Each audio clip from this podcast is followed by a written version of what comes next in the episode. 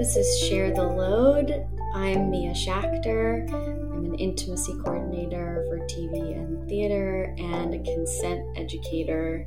Today I'm talking to Rebecca Rose, um, who will introduce themselves. Thank you. So I'm Rebecca Rose. I'm super excited to be here with you, Mia. Thanks for having me on. um, I am many things. Uh, I am a visual artist, illustrator, muralist. I'm also a somatic consent educator. I did my training with you. and um, what's the other one? Oh, I'm a yoga teacher. I'm a trauma informed yoga teacher. I've only been doing that for eight years. um, yeah, so I do yoga, yoga, art, and everything in between. How they relate to each other. Um, I love teaching. It's easily one of my favorite things to do. Mm. So, yeah. Me too. I did not set out to be a teacher, and here I am. And it's mm. I I'm with you. It's one of my favorite things. Um, can you share pronouns? Oh yes, and my pronouns are they and she. I wanted to start today, and maybe this will be something I'll do with everyone, um, by asking you to define consent. Mm-hmm. It's such a like a I feel like a nebulous request. Every time I come up with a definition, I'm like, but what about like this additional nuance I'm not quite capturing? Uh, but for me right now, what's feeling good is consent as an ongoing practice of physical and emotional safety that we have with mm. ourselves, like keeping ourselves safe, as well as with others and those we're in relationship with. Um, yeah, so that would be like my my short de- definition. I love that. That's awesome. I'm also curious how, you know, I've known you now for like almost a year, yeah? Yeah, I think so. Wow, yeah. time flies. I know. Um, I'm curious how your relationship with consent has changed. And I I think there's maybe like, you know, in the last year version of that question and then there's like over the course of your life question. So I'll let you just decide how you want to answer it. Mhm. Yeah, that uh, is a it's an interesting question. So what I would say for my like personal journey, I'll start with more of like the wider course of my life is uh well like first maybe soft trigger warning um won't go into any detail but like in high school i was a victim of sexual assault and i feel like my understanding of consent was like totally non-existent in that category um and dealt with like the very like typical experiences of like this is my fault or this is unfair all of that and not realizing like consent wasn't possible in that situation. Um so like even like thinking like going into high school there's like one really popular video that like most colleges or going to college most colleges use. It's like the analogy of like you don't give a sleeping person tea. Um then like my understanding of consent became very like conflated with permission giving. Um, but it also became like a big source of empowerment for me because as i started to get more into my creative practices and i got into uh, reading and writing poetry and doing like light organizing with my campus uh, for sexual assault awareness month uh, and i was performing a lot of poetry like it like felt like it was an outlet for like anger uh, as well as sadness um, but like again it felt empowering and it felt like something i could connect over um, and now more recently especially in the last like year since i've encountered your work uh, my understanding of consent has completely changed and like i really see consent now i feel like as a mindfulness practice um, because I, I have studied mindfulness for quite some time now and i've noticed like mindfulness is all about like somatics noticing your thoughts noticing how you feel being like really aware self-aware And I feel like consent is the same thing with just slightly different language. Um, so, like the previous feelings of like anger, sadness are now feel much more related to like joy and connection. Um, yeah. Wow. That's I that whole you like just took me on a journey and that was really cool. I also like you said the word anger and like an engine revved out your window. I was like, wow, that's so on point. Um, I love where you're going with consent as a mindfulness practice. I completely agree. And for for me, like the history of that of thinking about it that way starts with um, finding acting. Um, for me, in my early 20s, like around 20, I think, I found um, I moved to I had I was living in New York and I found an acting teacher. I hadn't really been aware of this, but all the acting classes that I had taken in LA growing up here were really geared towards TV and film. And in New York, most of the acting classes that you find are really geared towards theater. Um, and so that was really my first exposure to like acting for theater, which is extremely process oriented. It's all about being in the moment. I mean, I would say all acting is, but when you're, tra- you know, in television, it's like you do a take, you do it again, you do it again, and then you switch camera angles, you do it again, you do it again, you do it, do it again. It's a bit of a different thing whereas like acting for theater is is it's all about the rehearsal. The final product to me was like sort of almost irrelevant. Um and it's all about being present. It's about listening. It's about attunement to yourself and others. It's about um, you know reacting honestly of the moment without any preconceived expectations. Um, and so that became a mindfulness practice for me. It was at the time kind of the closest thing i'd ever had to like a religion or a spiritual practice. I was raised jewish but it was very secular. Um, and now i would say i'm actually a, a religious jew but it, it's a it's a different different thing. So then when i found consent work it felt like this sort of logical extension of this way that I had been thinking about acting. Um, and I started to think about this difference between acting and performing. Uh, you know, you see performing in reality TV and you see performing in a lot of porn. But when you're watching people really act, they're trying to get at some deeper truth and like human, you know, something about the human condition. And so now I even think about like on the yes to no spectrum, like acting is very much on the yes side and performing is very much on the no side. Um, so hearing you talk about it as a mindfulness practice you know i know that you're talking about yoga or like that's some of your context but i'm also very interested in how that has um, been part of your creative practice Oh yeah. So my creative practice I has changed a lot over the years. So like I was mentioning like when I was in college, which is or more specifically when I was in community college, uh, which was some years ago now, uh, I was really focused on like poetry and I feel like I I didn't really know how to like express myself at all prior to writing poetry. Like it did not make sense to me. I did, I was not at all able to like advocate for myself or like communicate a moment where I'm like that didn't feel right.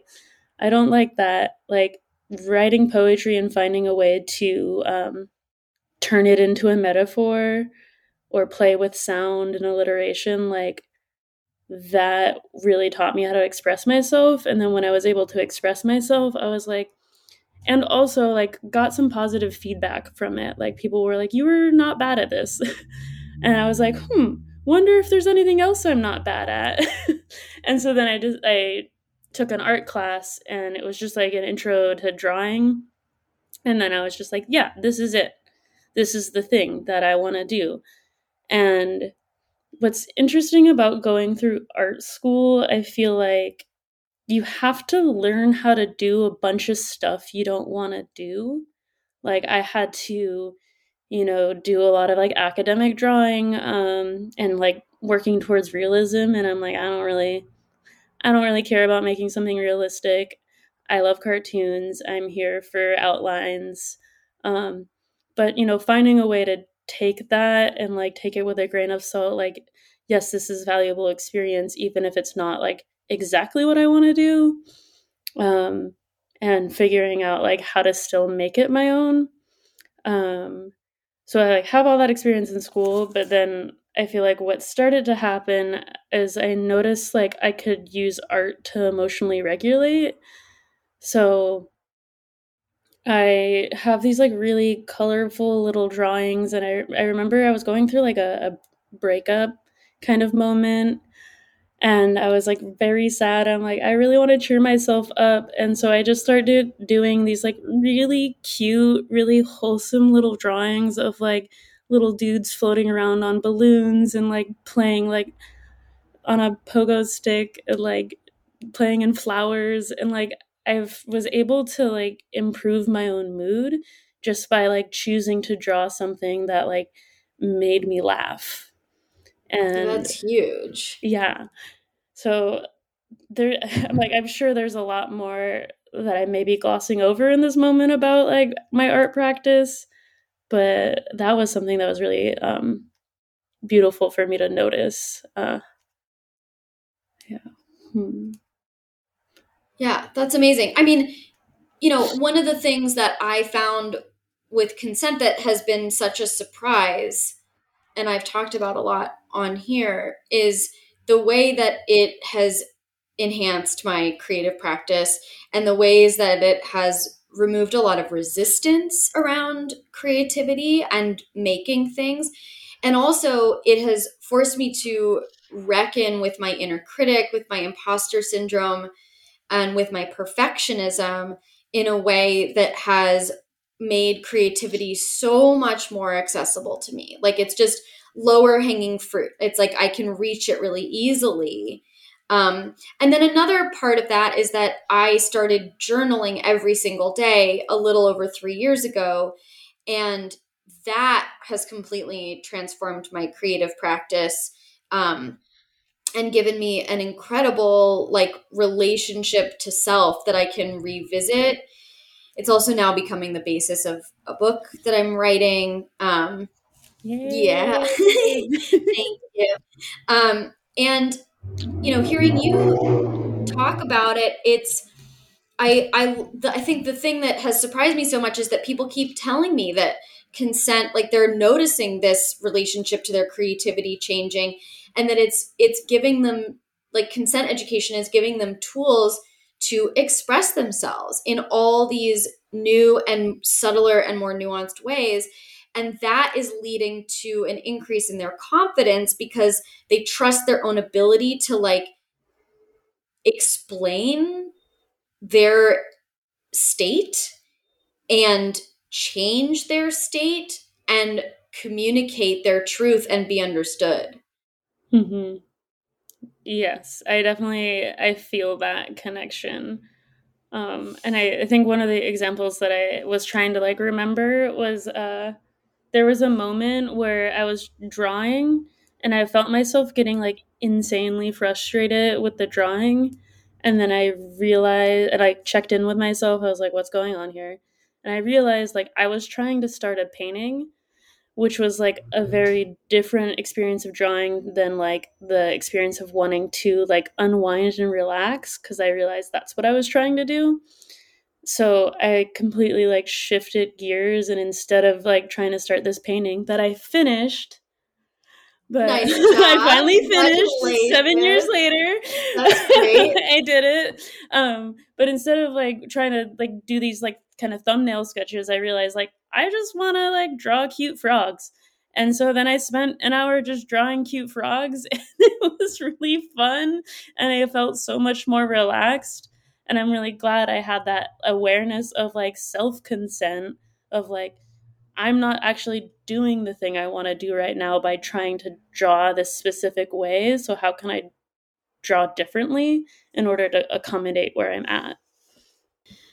That's so important. You know, okay, I'm going to plug a podcast, um, a different podcast. Um, I think it's called Moonbeam, and Annika Honstein Azora was just on it, and um, and they they just did my educator training, um, and and Annika uses he, she, and they pronouns. So I'm gonna switch them up as I talk. Um, so he was talking about uh, creativity and consent because a lot of Annika's work has to do with like creativity as spiritual practice, and this whole idea of like being in consent with yourself in order to have that relationship with your creativity. Um, where sometimes you perhaps like put on your calendar, you know, okay, like tomorrow I'm going to dedicate all this time to like finishing this painting or working on this part of my book and allowing yourself to say no sometimes. While also, and you already kind of touched on this about art school and like having to learn to do things that you don't necessarily want to do. Like there are aspects to creativity and also aspects to like working for yourself or having any kind of job where you're like, I, I have to do these things and I don't want to. And like, you know, where does, um, I mean, my question is always like, okay, well, then in what ways am I going to care for myself before, during, and after that thing? As opposed to sort of just like doing it begrudgingly, or the worst thing you can do, which is like try to convince yourself that it's actually something that you want.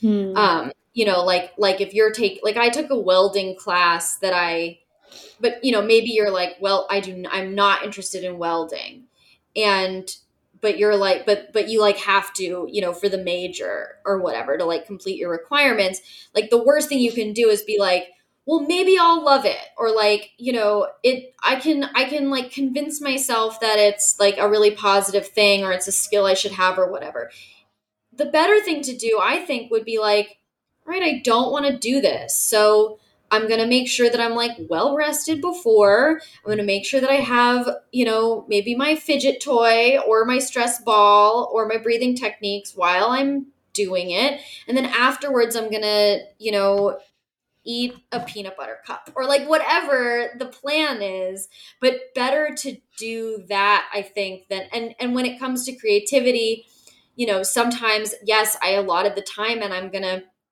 sit down and i'm gonna do it and sometimes I'm to allow myself not to, but there are to be times where I'm to sit down and I'm to have to have that conversation with myself of like, you know what? You have a meeting with your editor tomorrow. So, how can we get to a place where this is not like something that you have to suffer through, but rather something that you can support mm-hmm. yourself through and then like care for yourself after? Yeah, I I think when I teach yoga, something I like bring up a lot to my students is like the idea of feeling safe enough. Cuz like sometimes we like try to promise like this is a safe space, but then like you don't know that it is. You don't know what everyone's experience is. Maybe you say something that's triggering and it doesn't feel safe anymore.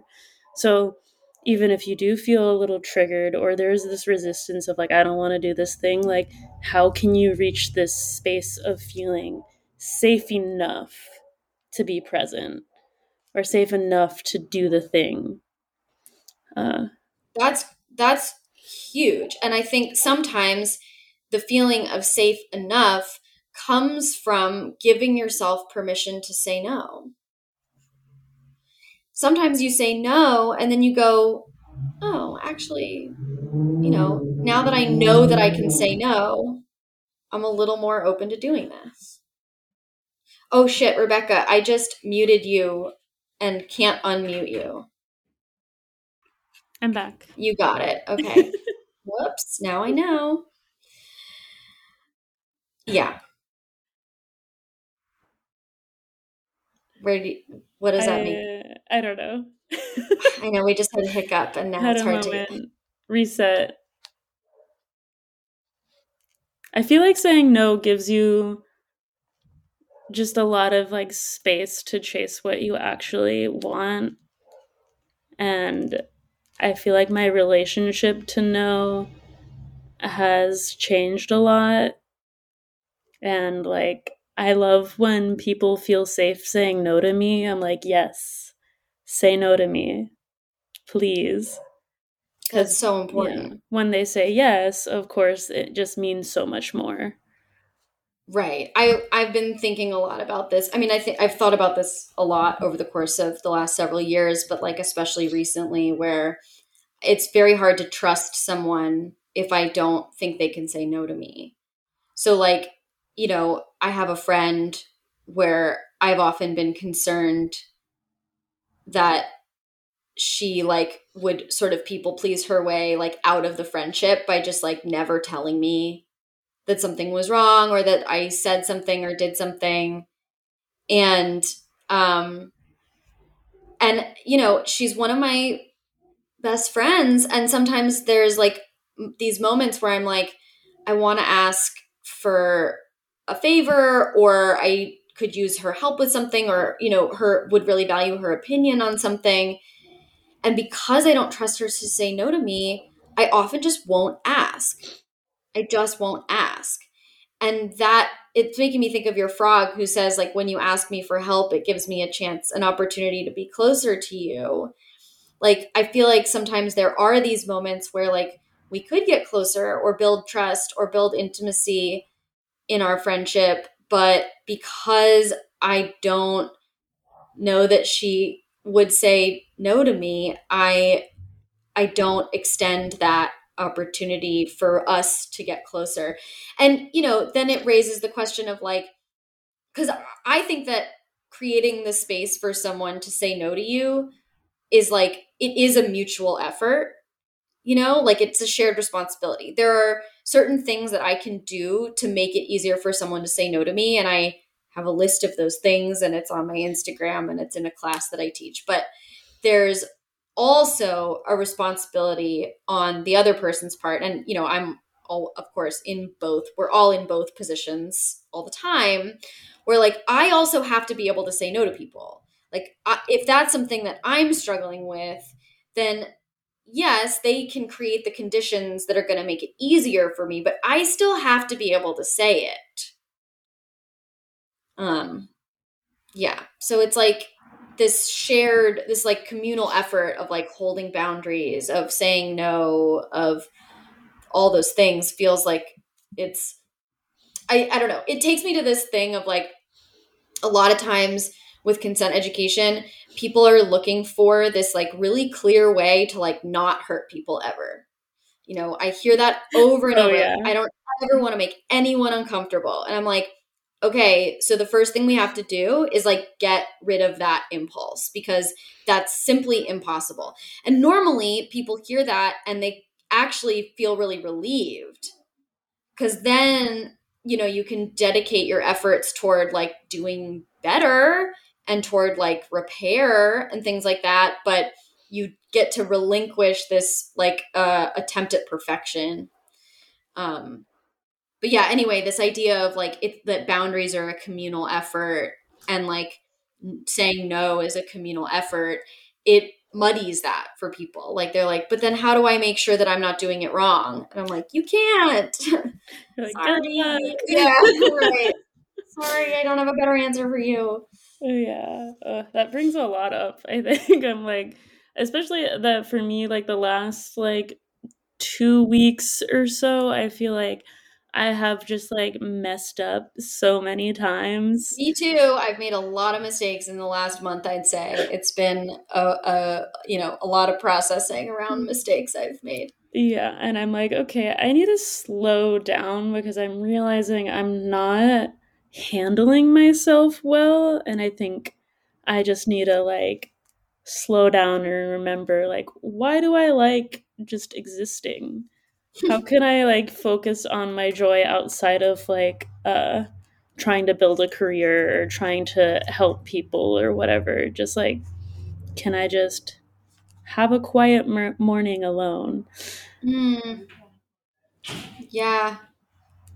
That's I really like where you're going with that. I think there's especially when I've made mistakes whether it's like interpersonally one-on-one in my personal life or like in a class like I did a few weeks ago or on Instagram like I did last week, you know, in these more public forums, like there there is a way that urgency can take over and often like often that's being sort of requested or even demanded by other people you know like mm-hmm. apologize now and it's like well i, I got to figure out what i exact like what i'm truly apologizing for and i got to figure out how to like prevent how to how to like demonstrate that remorse like in my actions. Not demonstrate the remorse but i mean like you know put that into practice.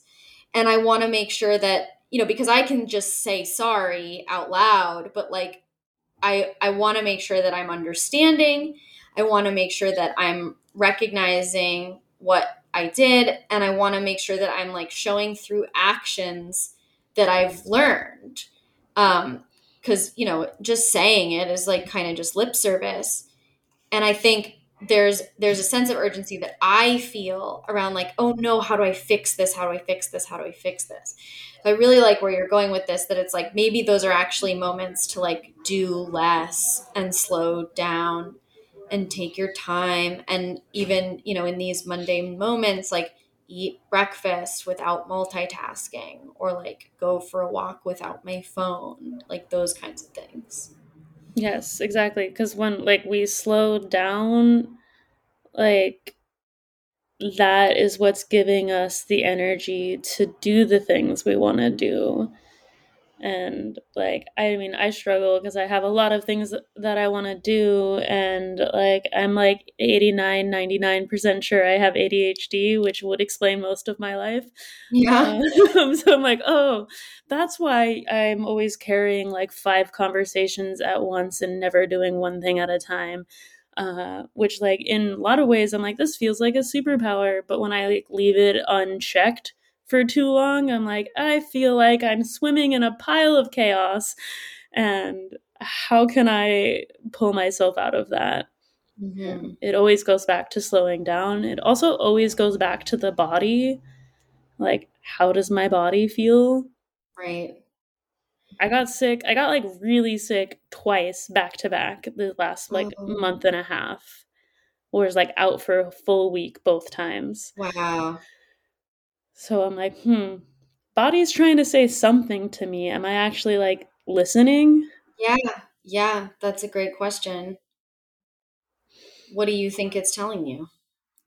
Slow down. Slow down. Yeah. Yeah, that's it's it I'm doing too much because yeah. I'm like not only was I sick, but then I got into like two like pretty back-to-back moments and this is where one of the memes that Layla and I made uh came from of like uh, not wanting to disappoint my friends, but being honest with myself about my capacity. Is like I got into two back to back moments where I like just messed up and disappointed people, and then yep. called got called out on disappointing them, and then completely shut down, like unable to think. Oh wow! So I was like, okay, yes, you want to help, yes, you need help, or you want to do all these things, but like if you're getting so dysregulated when you realize like you've made a mistake that you like can't formulate a sentence right. like this should not be as big of a deal as it is. Well i mean the should in there right. you know like you're experiencing it. I think i'm relating to that so much. I mean i think one of the things that i recognized in one of the fuck ups that i made recently was like that sometimes I'm gonna receive feedback or like recognize that I've done something wrong or harmful, I'll say, and I will freeze. And when I freeze, I kind of like, um, you know, it becomes sort of dissociative. And so, like, I'm even watching myself and I'm like, what is going on, Mia? Like you know how to handle this. What are you doing? You know and then it's only later that i'm like who was that? You know like that was that is not how i want to operate. That's not how i think of myself. Like who what is what happened there you know? Um and yeah, so this idea of like slowing down and tapping into the body. And it's really interesting that, you know, the result for you was illness. Um, I want to make sure, you know, you just brought up Layla and these memes, and I want to ask you about this class that you're offering. Can you tell everyone about it? Yes. Oh my God. I'm so excited. Um, so we're doing uh, a five day class, uh, boundaries and consent for teenagers. So it's going to be age ages 14 to 18 and it will just be like an intro to boundaries and consent. I'm thinking of it like the education that should be the um, prereq for any education that your school gives you on sex or sexuality uh, or just communication in general um, because i don't necessarily think like the heart of the class is going to be talking about like sex or romance or physical touch it's much more about like how do boundaries and consent uh, how does it come up in like much smaller moments like um, if i'm not able to tell my friend that i don't want to go to the mall with them and i can't like feel com- comfortable and confident like saying no to like just hanging out how would i ever be able to say no when the stakes are higher so right. It's you know destigmatizing consent and talking about boundaries and why they matter and like everything that i like wish i had known or wish that anyone was talking about when I was a teenager because I like I think about um you know like social media everything I'm seeing online now I'm like I I don't even think I knew what boundaries were until like my mid 20s. Right. And now I'm like I can't I go a day without hearing someone talk about it. You know, you can look on Google at like the um the like trends of words and like how much they've been used and searched. Mm-hmm. And the search for boundaries went way up in the last 10 years. And before that, like people were looking it up, but it was like way, way, way, way, way less frequent. Um, I remember rewatching the entire series of The OC a few years ago. Maybe that was last year. I can't remember. And um, it was like three and a half uh, seasons in before anyone mentioned the word boundaries. And like mm-hmm. now I feel like you see people talk about it on TV all oh, the yeah. time. I feel like your relationship to the OC is my relationship to Gossip Girl. Oh wow. And I'm like in the first episode there are like multiple assaults that are just like oh, that's oh, just his personality trait. Right. like yeah, I know. You know, it's interesting. Like, I think that, um, so, okay, so we're getting into the way that like consent pervades everything. And we're also, you know, the way that I teach consent and the way that I know that you think about consent is this like very non binary way. And I think one of the things that I'm sure will show up in the class is the ways that like not only are you having your boundaries pushed sometimes, but like you also push other people's boundaries. You know, like uh we are all doing both. We are all like violating other people's consent either because we don't know or because we have a need or like for whatever reason. And um a need that we can't we can't get met or we don't know how to get it met or we don't know how to ask for it, things like that.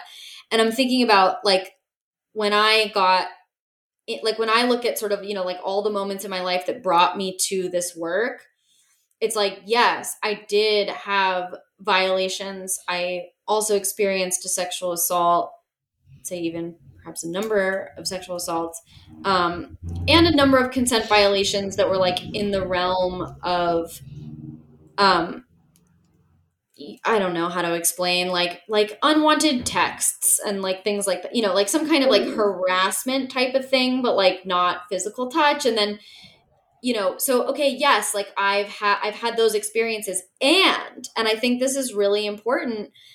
I've also recognized the ways that people have told me throughout the course of my life that they certain people in certain situations have told me that it's hard to say no to me have um, you know things that i did without thinking it through all the way that I discovered were like not okay or that I shouldn't have done or that were harmful.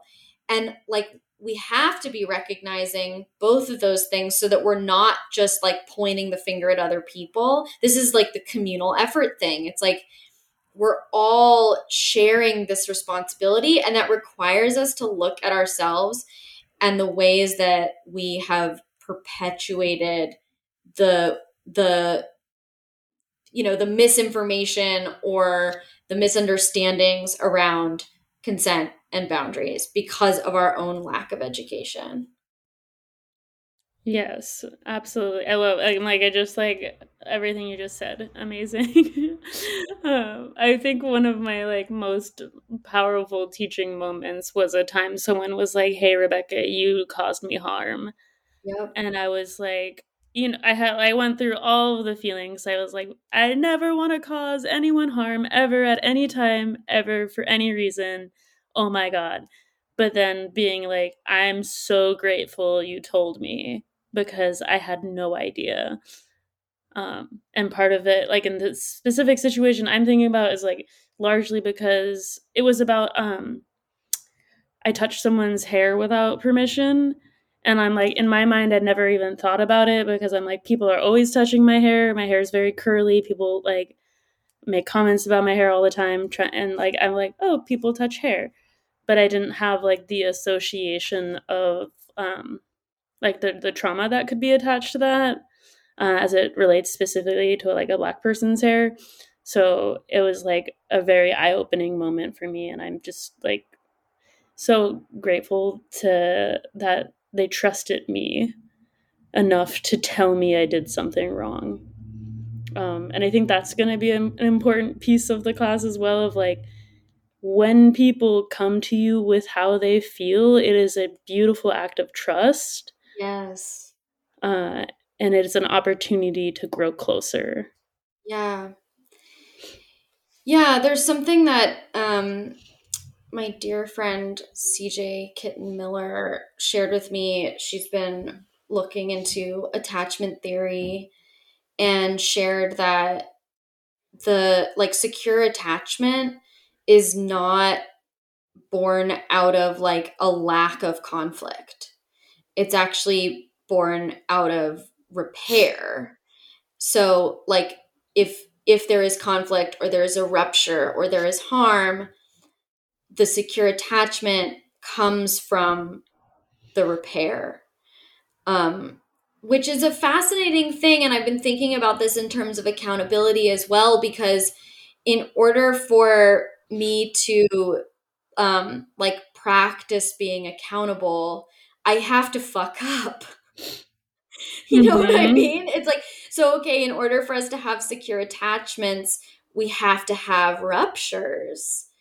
And that's very complicated. It's, it's, that's a really hard thing to grapple with because it's like, okay, you know, I fucked up recently. So I, I practiced accountability and I there are certain things about how I went about it that I'm looking at in hindsight and I'm like, I would do this a little differently. I would do that a little differently. Um, but in order to do it differently next time, there has to be a next time. you right. know, and then I have to be like, all right, I'm gonna fuck up again, and uh, you know, totally. You're like, oh, I'm back in this place.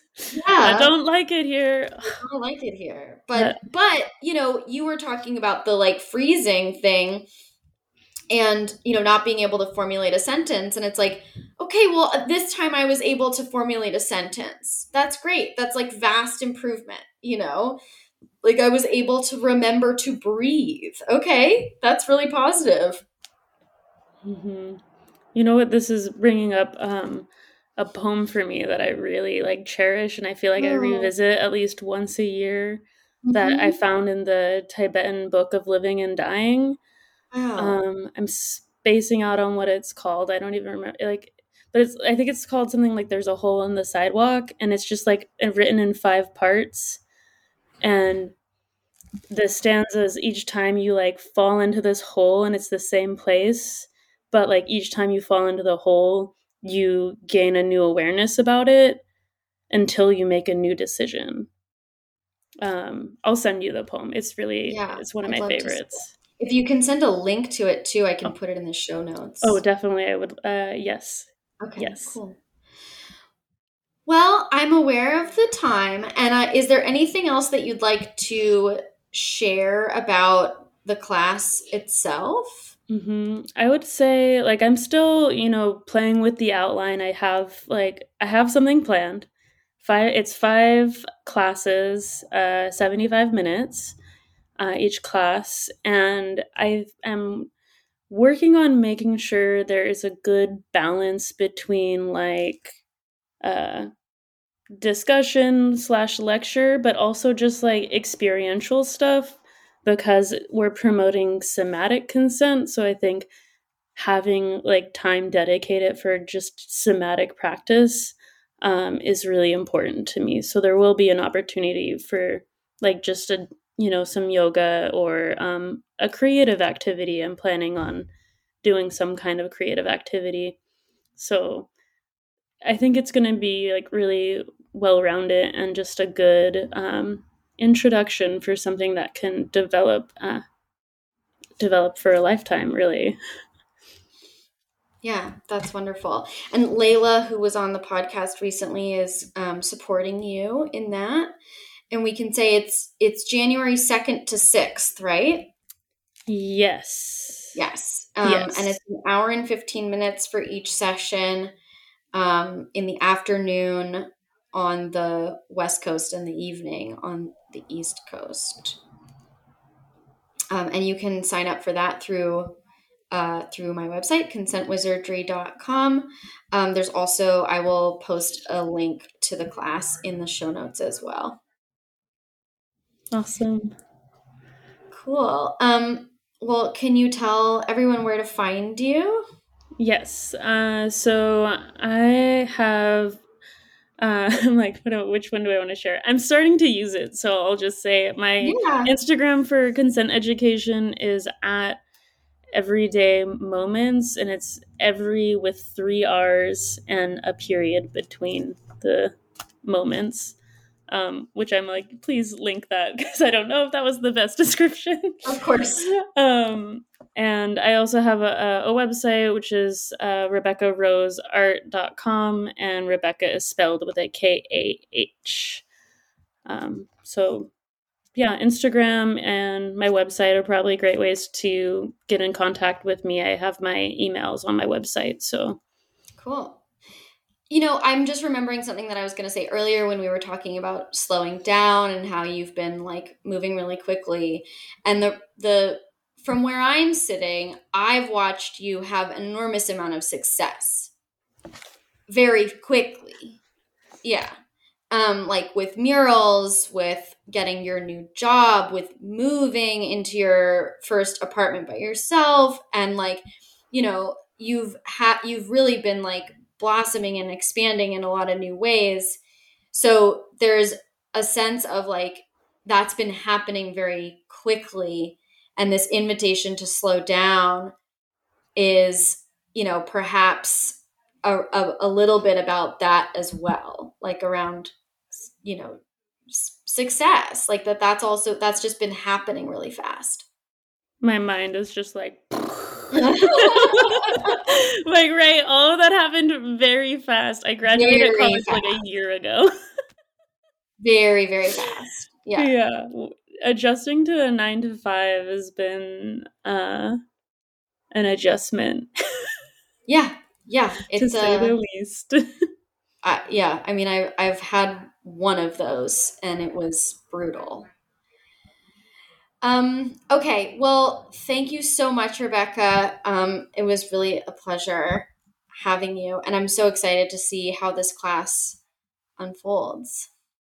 You too. I'm really, really looking forward to it. Um, yeah, thank you for like letting us use your platform oh, and oh, my pleasure. That's for what it's for. just being you in this world and being like visible in the public.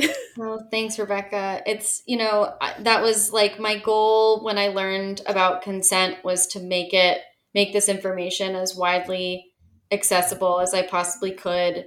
And it's been really amazing to see the way that like the Instagram has grown and the educator training has grown. And like that it it is really moving outward like with and without me in in incredible ways. So the the platform is is a community platform. Like that was always the intention and that's really what I hope to do with it. Great. Cool. Yeah. Appreciate you. I appreciate you the the last thing that I will say, which I was supposed to say in the middle and I forgot, is that um, please do write a review and rate the show on whatever platform you're listening to it on because it really helps the algorithm. Like it'll start to put this show like up towards the top when people search like related search terms. Um, so if you can do that, that would be amazing. I'd also recommend checking checking out. Um, my dear friend Amelie's uh, podcast, Wine Splaining. She's editing it and doing the music. Um, that is a podcast about uh, women winemakers hosted by um, the, the people who own Vinovore in Los Angeles. Um, and if you're interested in taking a class, I have the Consent Mini, a two day. Um, a two day course uh, in December on the 5th and 7th. Um, if you join my newsletter, you get a 10% off discount. Uh, and actually, you know what? I'll tell you right now that you can get 20% off of all my upcoming classes through Christmas Day if you use the code PREZZIES, P R E Z Z I E S, all capitals. Um, I'm also taking uh, a few more one on one clients. And if you would like to advertise on the podcast, I have a link to a form uh, with all the information that you need on my site uh, under the podcast tab, or you can email me at podcast at sharetheloadinc.com and I will send it to you. Um, our music at the beginning is no longer by me. Amelie Rousseau did that. She's on Instagram at Sophia Bolt. Um, she's an amazing musician, and she is also looking for um, podcasts that need an editor. So if you need editing on your podcast, she is available to do that. All right, that's all I got. Thanks for sitting through that with me, Rebekah. I appreciated the the moral support. of course, my pleasure. all right, thank you. Until next time.